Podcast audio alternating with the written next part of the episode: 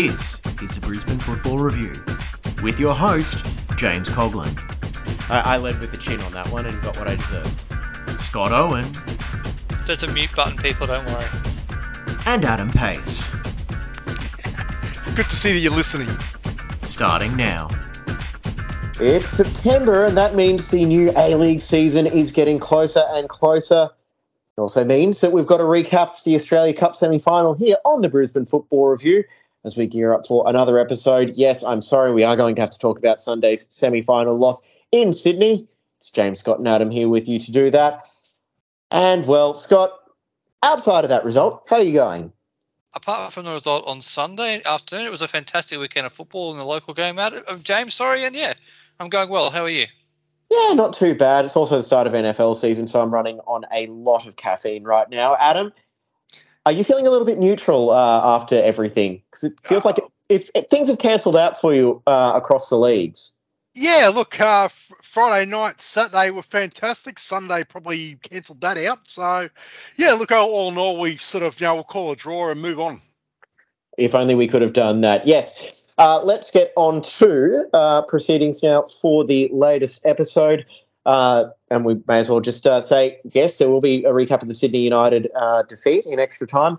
However, we will also keep you engaged with a little talk about the Roar's A League women uh, signings because there's a few things to uh, discuss there. And also, we'll present our uh, Football Queensland men's teams of the season. Stay tuned. I'm sure there will be a few surprises on that as well as uh, yeah, we will try and cover all this stuff going on. If you want to get in touch with us, our email is brisbanefootballreview Football Review at gmail.com, Facebook, The Roar Review, Twitter at BNE Football, Instagram is Brisbane Football Review. You can find live coverage of all the featured matches on that uh, page. And uh, we're on our new podcast home of Anchor as well. And if you are tuning in on uh, Anchor, Spotify, or one of those other non Apple podcast platforms, we may have a new Apple feed for you to subscribe to by the time this uh, episode comes out. I think that's all the plugs. Let's get on to the football. And it was. Now, let's keep Well- going with the plugs. Let's just keep going. Yeah, well, look, it wasn't a great afternoon on Sunday. Weather-wise, it was nice, I suppose. Scott, the Roar went down in extra time to Sydney United.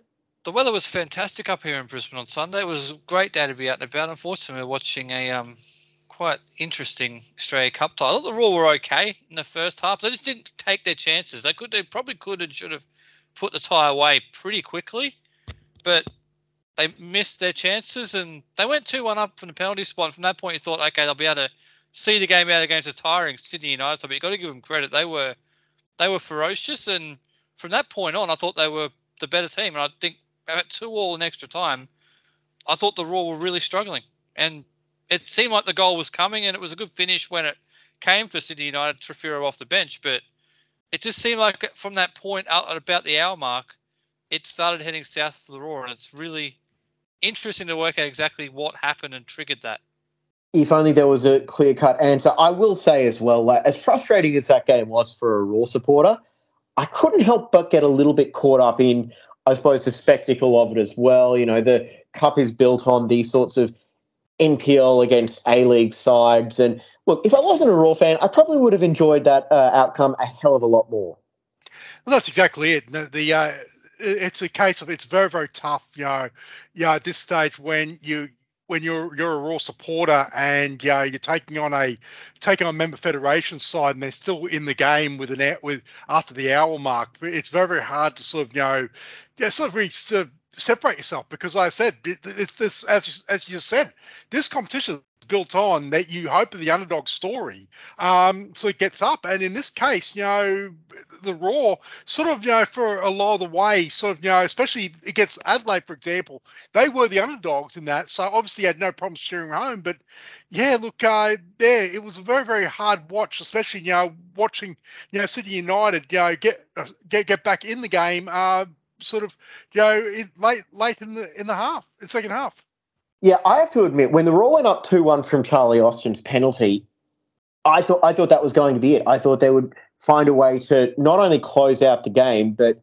possibly even try and find a way to add a third one. But the way you summed it up uh, there, Scott, basically pretty much I can't I can't build on that It because felt like the Roar thought the game was pretty much going to be comfortable from that point at 2 1 as well. The way they're in front, the professional side, the fitness will carry through. But did it seem like something changed after that? I know they've made a couple of changes, Sydney United bringing on Trefiro and a couple of others that made it a bit more spark, but it just seemed like it just the game completely changed, and I can't put my finger on why it changed because there's nothing really major happened that triggered it.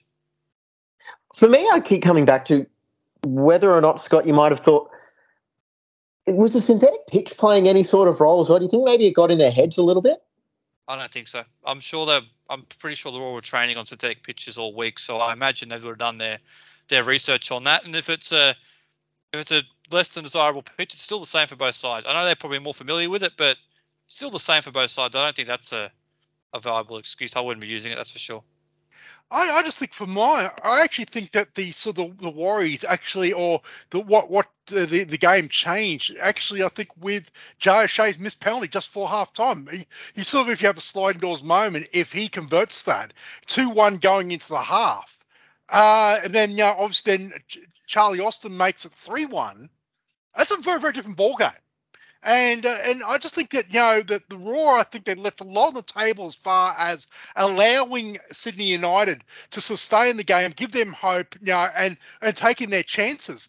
Um, look, because in that extra in that extra period, it was, it was actually Sydney that were the ones that were you know that basically were you know sort of really playing their hand and really sort of going for. It. I actually think that the Roar, the Roar's tactics were almost reminiscent of oh we'll just we'll just uh, get to get to penalties and see what happens. Because they really sort of in that, in that second half, in that first half of extra time, especially, by having uh, a ton of possession, they really did not much did not do much with it. It was the same old tied, tied sort of you know tactics and whatnot. And yeah, it just it just to me, they, I think they just got their um the tactics all wrong. And I just think I, I just think overall, I think there may be the you know they may never admit it or you know sort of subconsciously. I just think it's a case of there was a bit of complacency and they thought that at some point Sydney United would go away, but in front of you know three thousand rabid Croats, you know with all due respect to them. Um, yeah, like said, they were always going to wheel this team on, and they just kept on coming back, coming back at them. So, um, yeah, I think it, I think it's a combination of things. But uh, either way, you know, look, well done, Sydney United. You know, they they had the first team, you know, first member federation team to make an Australia Cup final. But I also think that the Roar, somewhat, you know, sort of, you know, they, they got it wrong, and especially at the start of extra time. Oh, it's a huge opportunity missed for the Roar. It's probably the closest I've been to a trophy in the last three or four years, and it's uh, a big, big opportunity missed. But with the tactics, seemed like they only really had one clear idea, James. Get the ball wide for Henry Hore and Nikola Mileusnic, who were quite good in the game, but get them the ball and then get the cutbacks into the box. And it seemed like if, when that broke down and when City United found ways to nullify that, didn't really seem like they had any other op- options and ideas of how to break down City United. So maybe that's something they have to look at. Yes, we know the Roar have got really good, tricky wingers and they're quick and it's a fruitful path, but when teams close that down, maybe they need to look for an, an alternative option to break teams down. Yeah, Just one, one. I was going to say just one thing as well. I just wonder if you know Daniel Nizic and his his imposing presence in the box did that. Uh, I'm going to say did almost sort of you know sort of you know stop the Roar from thinking you know trying that air that aerial game you know trying to cross high into the box looking for that header. You know that the fact that you know he's got such a presence and you know and it's showing that you know he he can catch a good high ball. Did that you know sort of really limit the options of the Roar's attack with thinking oh you know what if they even get their their cross even you know off par you know somewhat that um yeah that Nizic was just gobbled up and it was just a waste of opportunity. So I just wonder if his presence actually changed the game It might have been for the first 105 minutes, but the last 15 minutes, James, all I did was pump the ball long into the box at, at Cyrus Dehmie, who came on, and I thought that was naive, to say the least. I mean, we've all seen Cyrus Dehmie, and looks as we know he hasn't had the greatest of runs in this first team, James, but we've all seen him at his best in the NPL, and it's not back to goal, balls lumped up to his head for flick-ons and headers and all the rest of it. It's when he's got space to run at defenders, running at players with, with his pace. That's when he's causing the most threat. And I thought it was really odd that he was thrust on as a target man, James. Not for the first time. So I found that really, really odd that he was utilized in that way. And I think if they were going to use him, and I think they should use Cyrus, I mean, he's a really good player, but I'm not sure that's the best use of him. I think he's better running at players with his trickery. I think that's where maybe they might have looked at that and thought maybe that wasn't the right way to go about it. Just a thought that I had. Just conversely on that, though, is would Dehmie have had a whole lot of room to, you know, work his magic in what was a very, very, very congested box? Because, like, to their credit, Sydney United said, all right, we've got the lead. Now it's time to hold out. And maybe that was the case where they say, you know, let's just get the ball into the box and hope there's a little bit of chaos and someone can scrap an equaliser because you're probably not breaking down a side like that as well. The one other point I wanted to make as well, and once again, like, you know, there is a certain amount of blame that does have to go to the Raw as well, but you've got to give Sydney United credit as well. The only thing that I find completely disingenuous when it comes to um, finding excuses for that and everything. The whole argument that Sydney United were, you know, several months out of season allegedly, when they really weren't. It's not like they're coming off, you know, uh, what it was in 2021, where they'd spent several months just sitting around scratching themselves, wondering if they were going to get a game. What they'd had was what their final league game was because I, I, looked this up when we were talking about it on Sunday. Their final league game was July 31st. They uh, they had a Western United game in the cup on the 14th of August, so two weeks in between, not a huge gap. They also they had a Waratah Cup game on the 7th, by the way. That was their last local mm. game. Okay, thank you. So they played on the 31st, on the 7th, on the 14th of August. They'd had the weekend of the 21st off. They played on the 28th. They'd had a week off after that and played again on the 14th. They were absolutely not out of season. They knew the games were still coming. So to say that uh, they got beaten by an to say that the Raw got beaten by a team that was weeks or even months out of season is completely disingenuous and just like once again a horribly defeatist attitude. Look, I actually think that's really insulting to Sydney United. I think you know, you know Miro Vlastelica and his and his team they, they deserve credit to, to, to, be able to to keep on turning up, even though they, they're not playing league games every week. You know, two week gaps. You know, plus you know, obviously maybe some inter inter game, you know, inter squad games in between all that.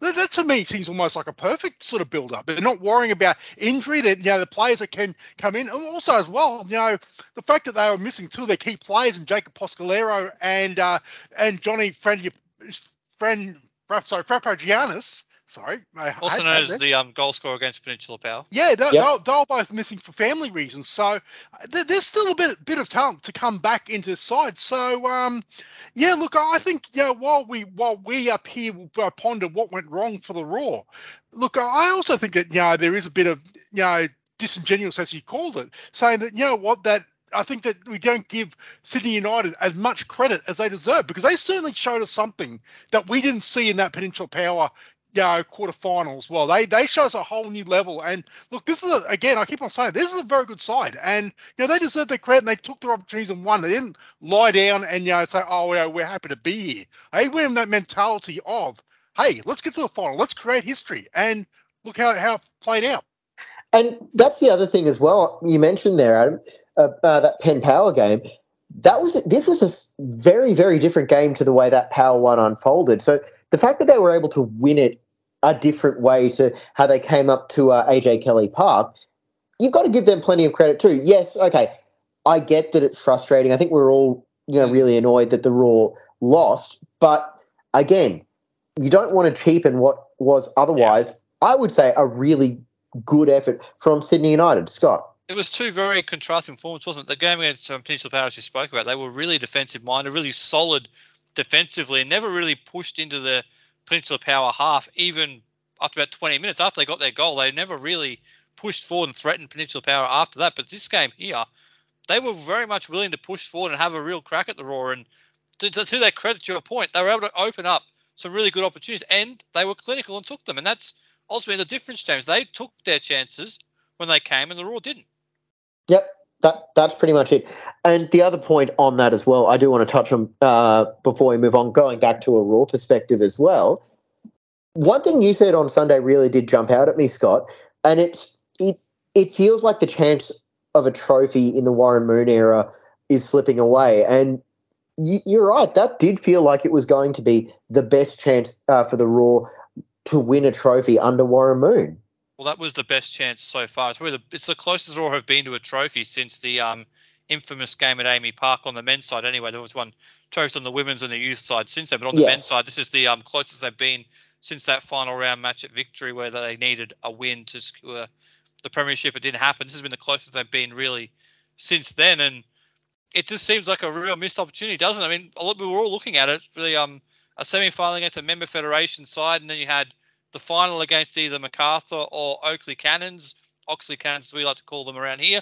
Either way, it was an oppor- a good opportunity to potentially pick up a first trophy on the men's side in almost a decade, and it's um it is a real opportunity missed. But again, Sydney United came and they took it, and they've been fantastic in this cup run. I'm really intrigued to see how they go in the final. I mean, a member federation side in the final, something a lot of people have wanted to see.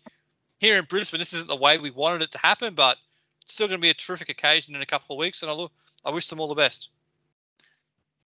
I, I just think as well. I think I think a lot of the hostility that has come out from the Roar fans towards the club, towards the players, towards the coach, has been, I think, based on the fact is that a lot of frustration that you know, seeing that, yeah, how can an A League team lose to a member federation team in this situation? Well, it's nine nine of the twelve clubs have lost in the history of this competition to a member federation team. So, you know, it is what it is. Like, obviously, it might be born out of a little bit of ignorance that, you know, uh, rather than sort of, you know, playing, seeing what is ahead of them and actually saying, you know what, this this is a football game. It's not it's not preordained result.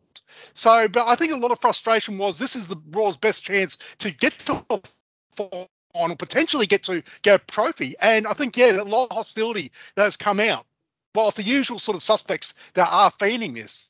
I think, yeah, I think the, the, sense that you know it was a blown opportunity for silverware. I think that's what's got a lot of people sort of you know upset in these parts. But look, I I share Scott's uh, thoughts that you know what, uh, you know, best of luck to Sydney United in the in the uh, Australia Cup final.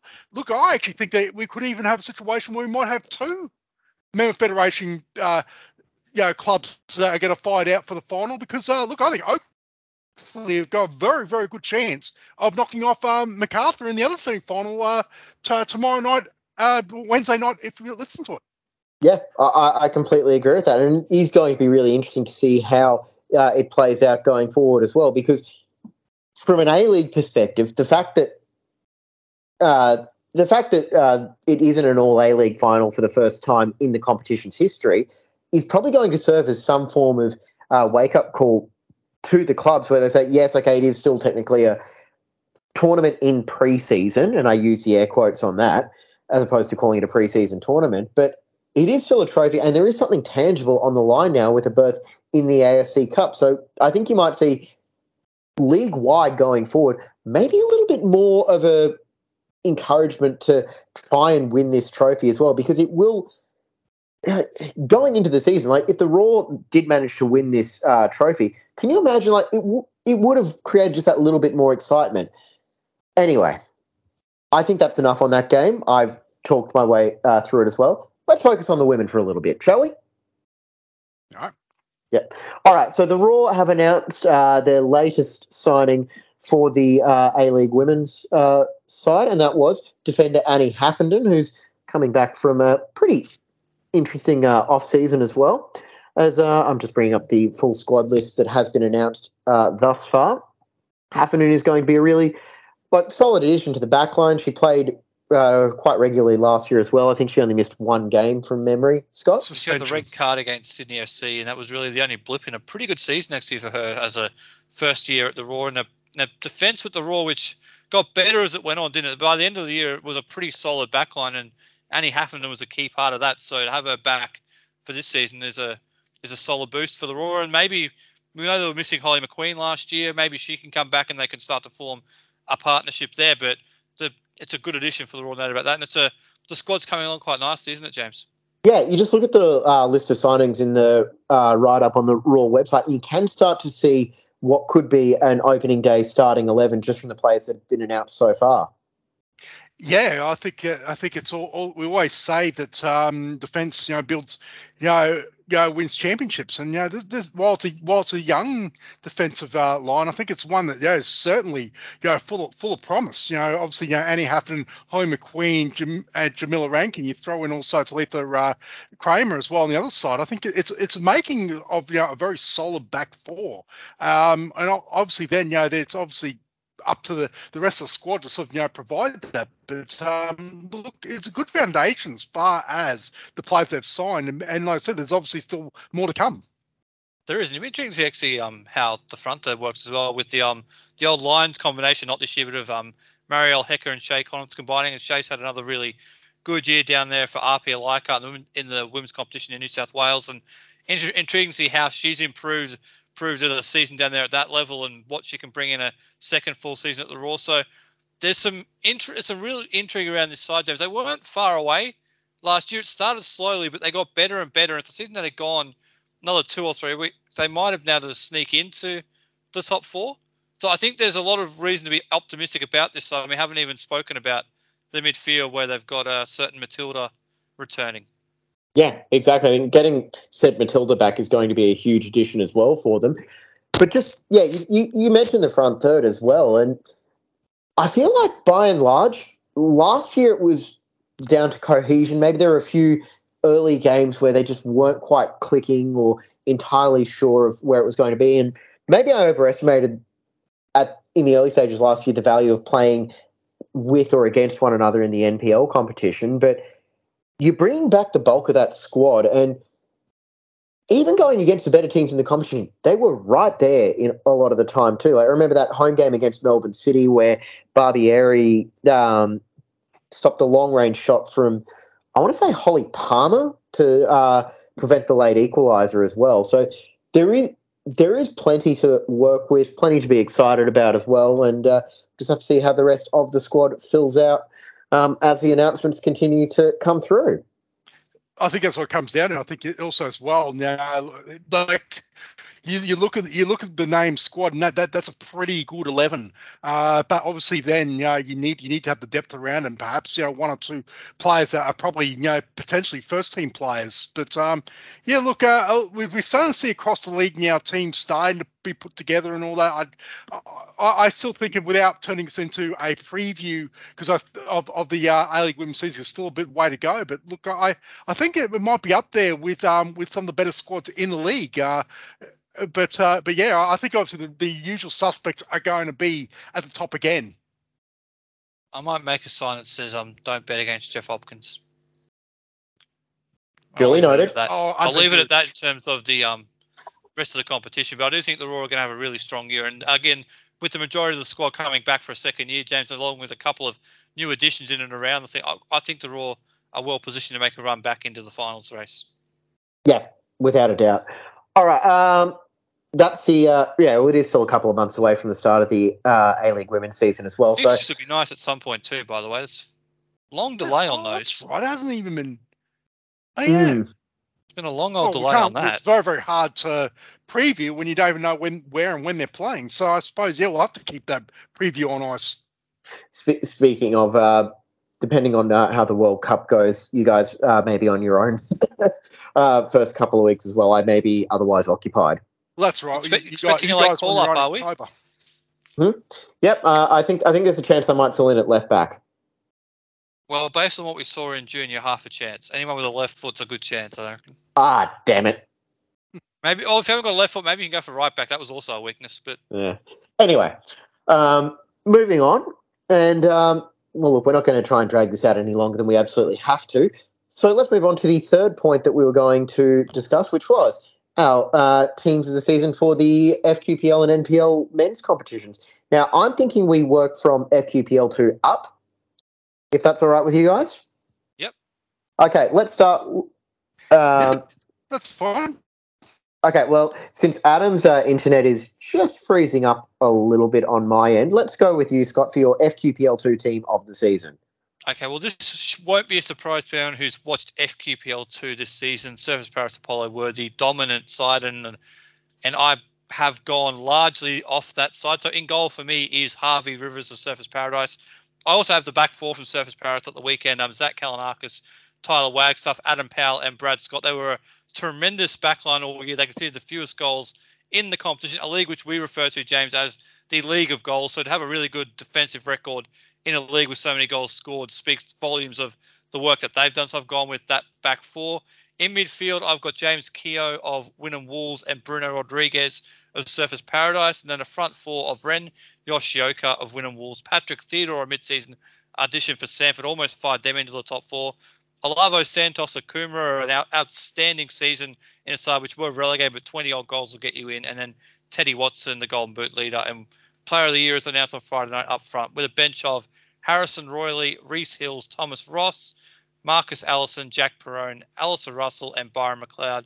And the coach of the year is Alex Morrison. Adam, over to you. Okay, my um my team of year is as follows uh, in a 4-3-3 formation. Uh, goalkeeper Harvey Rivers, no no sort of surprise there. Uh, a back four of Yuya Ono, Sean Lewis, Adam Powell, and Thomas Ross. In midfield, I've got uh, Riley Forsyth from Sanford, Graham Fife, and Bruno Rodriguez, and a front line of Lavo Santos, Teddy Watson, and Byron McLeod. And on the bench, uh, Mitch Perkins, reserve goalkeeper from Wolves, Reese Hills and Tyler Wagstaff, Lee Warren from uh, Magic United, Zach Kalinarkos, Ali Russell, Jack Perrone, uh, forwards, and the coach, uh, the the uh, double winning coach Alex Morrison. Uh, my team of the year, Surfers Paradise is starting 11, plain and simple.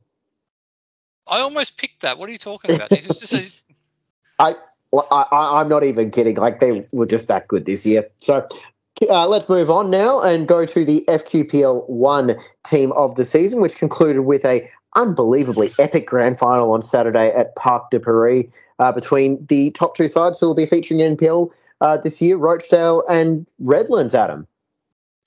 Yeah, um, right, look, epic game, and uh, so my turn first. That's why I went to you.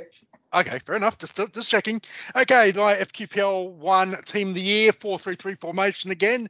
In goals, uh, Ryan Govan from Redlands, uh, a back four of Dylan Brent, Sean Core from Southside Eagles, Mirko Crociati from Southwest Queensland Thunder, and Delors Tuashimi from Magpies Crusaders.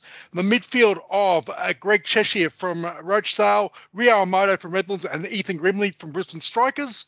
And the forwards of Agil Santana from from Redlands, Marek Madley uh, from Rochdale, and Morgan Saunders from Magpies Crusaders. The bench, Jared Tyson from Sunshine Coast Fire. Uh, defenders, uh, Noah Hitchcock and Wes Hall. Uh, Braden Doolan, Ben Holiday, Adam Edgar, and Ole Kahinde. And the coach is Graham Harvey. Okay, uh, let's go over to you, Scott. all right. So my team, of the um, there were two dominant teams, obviously Rochdale and Redlands, and my team's pretty stacked with those two teams. But in goal, it's Matt Lugo from from Rochdale Rovers, a back four of Dylan Brent from Redlands, Angus Broderick from Redlands, Alex Tabillion from Rochdale, and then Noah Hitchcock from Redlands. Midfield is all from is all Redlands of James Bonomi, Sam Langley, and Rio Amoto, and then a front three of Ole Dinka Kahinde, and then the Golden Boot winning duo of Marek Madley and Guy Santana. The bench is, is um, Jared Tyson of Sunshine Coast, Liam MacArthur of Rochdale, Mirko Crociati of Thunder, Jackson Rossi, Rochdale, Ryota Sumiyoshi, Juan James of Sunshine Coast Fire had a really good year for them, and Michael Lyle of Magpies also terrific year for them. The coach is the same as Adam. It's Graham Harvey. Yep. Okay, I am going for my team of the season. Uh, four two, technically, it's actually closer to a four-two-four than a four-two-three-one. But anyway, uh, Matt Lugo in goals. Uh, the back for Dylan Brand, Alex Tabion, Mirko Crociati, and Wade Hall from uh, Southwest Queensland. Um, midfield two, I suppose. Um, Sam Langley and Charlie Slaney from Strikers. Um, the front four, Rio Amoto, Gil Santana, Olaidi Kahinde, and Marek Madley leading the line. The bench, uh, Jared Tyson, Delors Tuyashime, uh, Broderick, Bonamy from Redlands, Greg Cheshire, and Michael Lyle as well. Um, and now we will move on to the top division, which also concluded with a pretty epic grand final as well. Uh, Olympic and Gold Coast Knights playing out at thoroughly entertaining 90 minutes that at certain points, uh, threatened to boil over. Uh, I'll lead off this time because, well, I can. And uh, Fair enough.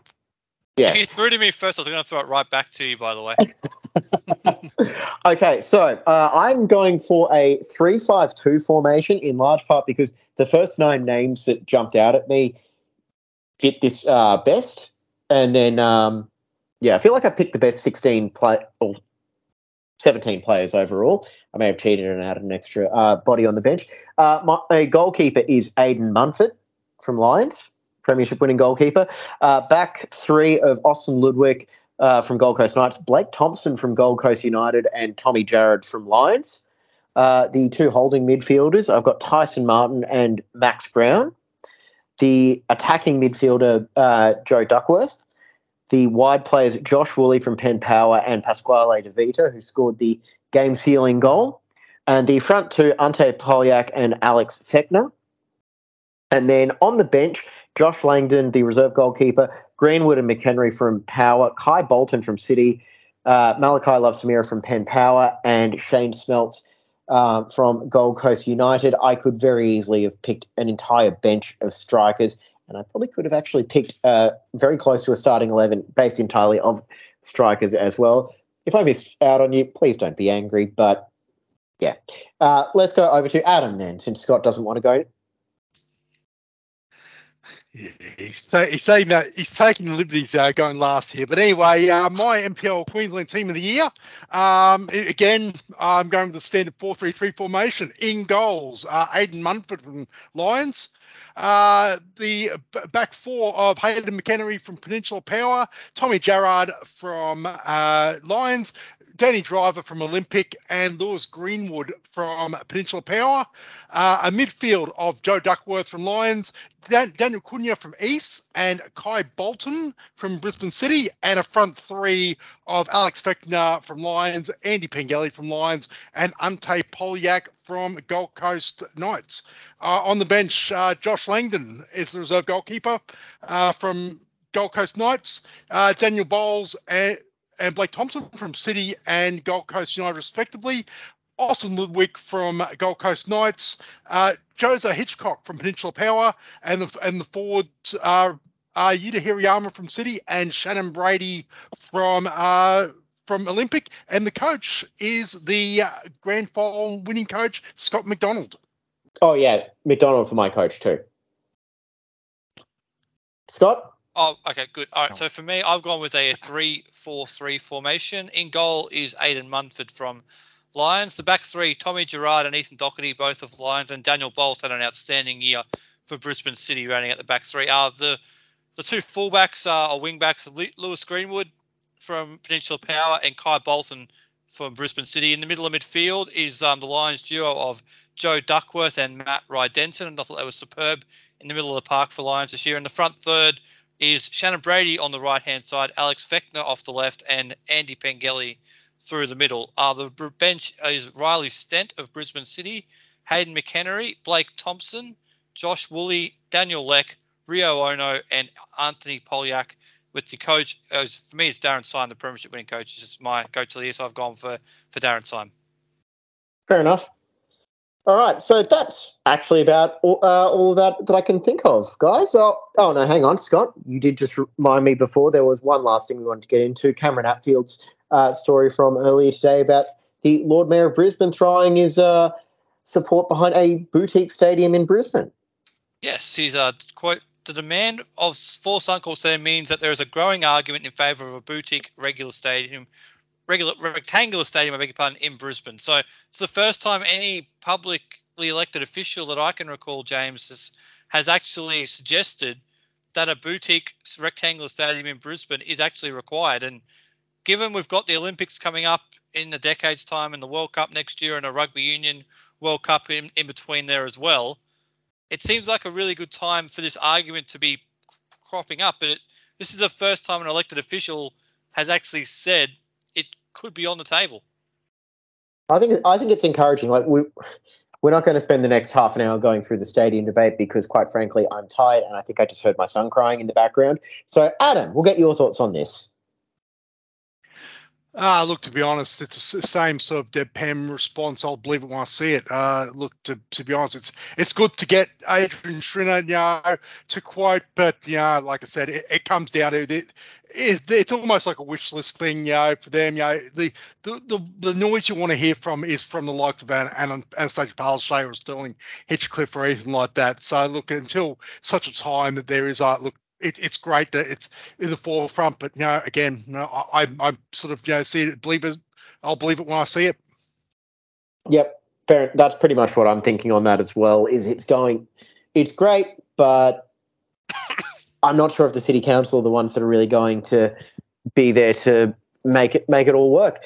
They run that land plot, plot of land. I mean, it's from Cameron It's about Park de Paris, isn't it? So I think yeah. that's council land, isn't it? Technically. So they would have a fair part of it. But I, I do agree with you. It's a until you see some actual activity on it, it's just words. But it's the closest we've ever got to actual mm. words coming from a politician on this front. So it it's, it's a step in the right direction.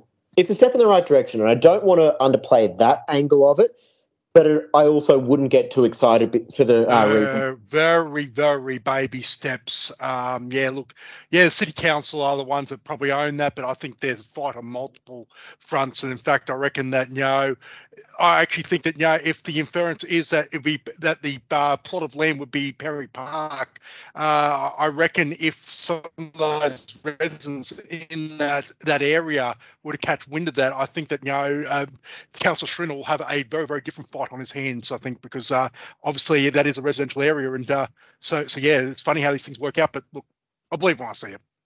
Yep. And that's going to be it for this edition of the Brisbane Football Review. Thank you very much, Scott. Good talk to you again, James. Definitely. Thank you, Adam. Yep. Thank you and good night, gentlemen. Yes. Uh, thank you, everyone, for listening. Stay tuned for NPL Sunday coming up to recap the women's semi finals this weekend. Yes. Yes, two more yep. two more NPL Sunday shows for the year. Yep, that's right. And then we'll be back with our next Brisbane Football Review episode proper uh, to recap the NPL seasons. And uh, then it's pretty much all steam ahead for the A League. So, a whole lot to look forward to. Oh, and there's that little thing called the World Cup as well. I can't wait for the end of the Never year. Never heard of it. What? Go figure. All right. Thank you, everyone, for listening. Uh, get out and enjoy the what's left of the local football season, and we'll talk to you later.